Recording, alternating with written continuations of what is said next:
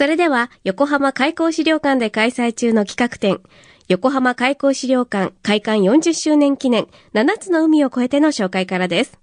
先日、担当学芸員の吉崎さんにお話を伺ってきました。まずは横浜開港資料館が40周年ということでおめでとうございます。ありがとうございます。今回の企画展が7つの海を越えてということなんですが、改めてどういった内容でしょうか？はい。えー、サブタイトルが「鎖国家の日本とイギリス」というタイトルなんですけれど、はい、鎖国というとどういうイメージがありますか？えもう当時の日本はもう海外の文化をシャットアウトしてもうで独自に発展してたみたいなイメージですね。そうですね、はいところがですねあのその鎖国の中で、まあ、日本とイギリスというのは実は意外なつながりがあったんだよっていうことを今回の展示では紹介しようと思っています。そうなんですか。鎖国家だけど交流があったんですか？そうですね。えーと、まず鎖国の前に10年ぐらい日本とイギリスっていうのはあの正式な付き合いがあったんですね、はい、でそれから鎖国が始まってからも、うん、日本人は、まあ、イギリス人に興味を失わなかったんですねでそしてあの18世紀の終わりになって、うん、イギリスがだんだんと力をつけてくるに従って、うんうん、まあ、イギリス人っていうのは日本の近くに姿を現すんです。へえ。全然知らなかったです。今回の展示の中であの貴重ないろんな資料でそういうところが読み取れていくっていう感じですか？ね、はい、あのなかなか当館でも紹介する機会がない、うん、とても貴重なあの資料からあの意外な歴史を紹介しています。はいわかりました。いろんな国の中でどうして今回イギリスをフィーチャーしたんでしょうか？はい、えー、実はですねえー、まずうちの開港資料館の建物は昔のイギリス総領事館だったんです、はい、それとあの実はイギリスっていうのは日本にやってきた、はい、まあ、横浜が開港した1859年当時はすごい大きな勢力を持ってたんですね、はい、横浜に一番住んでいた外国人っていうのはイギリス人だったんです。ですので横浜とイギリスのつながりっていうのは実はとっても深いんですね。なるほど。そういうことなんですね。はい、はい、じゃあ具体的にちょっと見ていきたいと思うんですが、はい、あの先ほどおっしゃってた鎖国前からもちょっとつながりがあったっていうことなんですが、はい、一番最初イギリスと日本の関わりはいつなんでしょうか？はい。えっ、ー、とですねウィリアム・アダムスという方はご存知でしょうか、はいうん、ちょっと今教科書。あ、えー、あの日本名で三浦安仁とも言いますけれど、はい、徳川家康に仕えた、うん、えー、イギリス人なんですね、はい、えー、であの彼があの家康にとても大事にされるんですけれど、はい、その大事にされたことを示す、えー、古い資料を展示しています、はい。で、えー、その中にはですね、えー、徳川家康があのスペインと貿易をしたかったんですけれど、はい、そのスペイン船の水先案内を、えー、するとウィリアム・アダムスが申し出ている、えー、古い資料がございます、はい、でこの資料っていうのはあのイエズス会という、まあ、宣教師が、えー、本国に送った報告書の中に書かれています、はい。でまああの見ていただくと分かる通り古い革層のねねはい。外ちょっと赤茶けたような、ね、はい、えあの海外の本というような中をいうような感じの本ですけれども、えーえー、はい。その中にそういうあのウィリアム・アダムスの、えー、痕跡が書かれているわけなんですね。はい、でさらにですねもう一つあのイエズス会の、えー、報告書があるんですけれど、はい、えー、この中にはですね、えー、イギリスと、えー、オランダの商人が、うん、えー、イエズス会の、え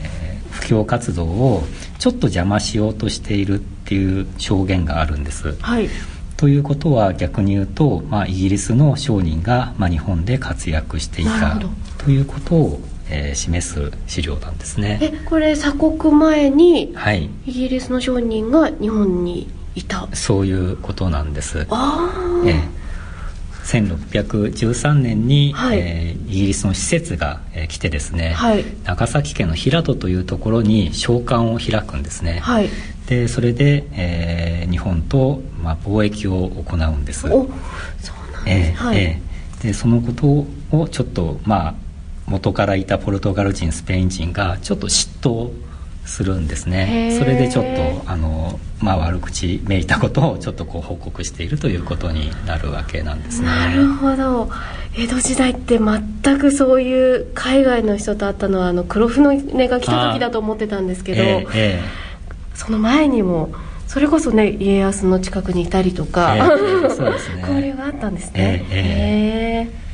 ですので、まあ、あの鎖国そして鎖国の始まる前、はい、あのまず日本とイギリスというのは実はこうつながりがあった、はい、そして日本というのは、まあ、イギリス以外の国とも付き合いをしようとしていたというところをまずはちょっと紹介したいなと思います、はい、では吉崎さん、はい、はい、その後日本は三代将軍家光の時代に鎖国を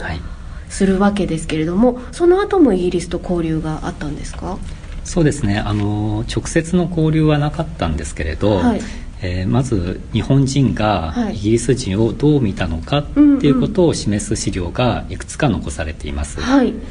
私たちの前にあるのが日本人の描くイギリス人の要望というこれはなんかこうちょっと掛け軸のようになっていますけれども、はい、はい、マス目で分けられて右上のところに「日本」って書いてあるのはあの武士と、はい、はい、着物を着た女性が書かれていたりとか。はい。これはそれぞれのマスに書かれている人たちはそれぞれの国の人たちを表している絵ということですか？そうなんです、はい、あの世界各国えー、地域のいろいろな人々の姿を男女一組ペアで描いた「えー、万国人物図」っていう掛け軸なんですね。へ当時の日本にこんな世界の人々の服装とか要望が分かる、なんかそういう手立てがあったんですか？そうですね、うん、あのまあ、海外からの情報が、はい、えー、まあ、鎖国後も流れ込んでいたということが、まあ、分かる資料なんですね。本当に世界中という感じですけれどもこの中でイギリスはどれですかね、どれでしょう、えー、はい、一番下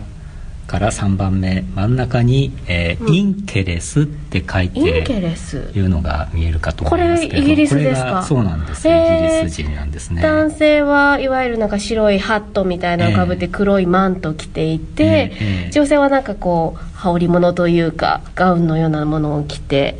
という感じですけれども、えー、で髪をな、ね、長い女性が。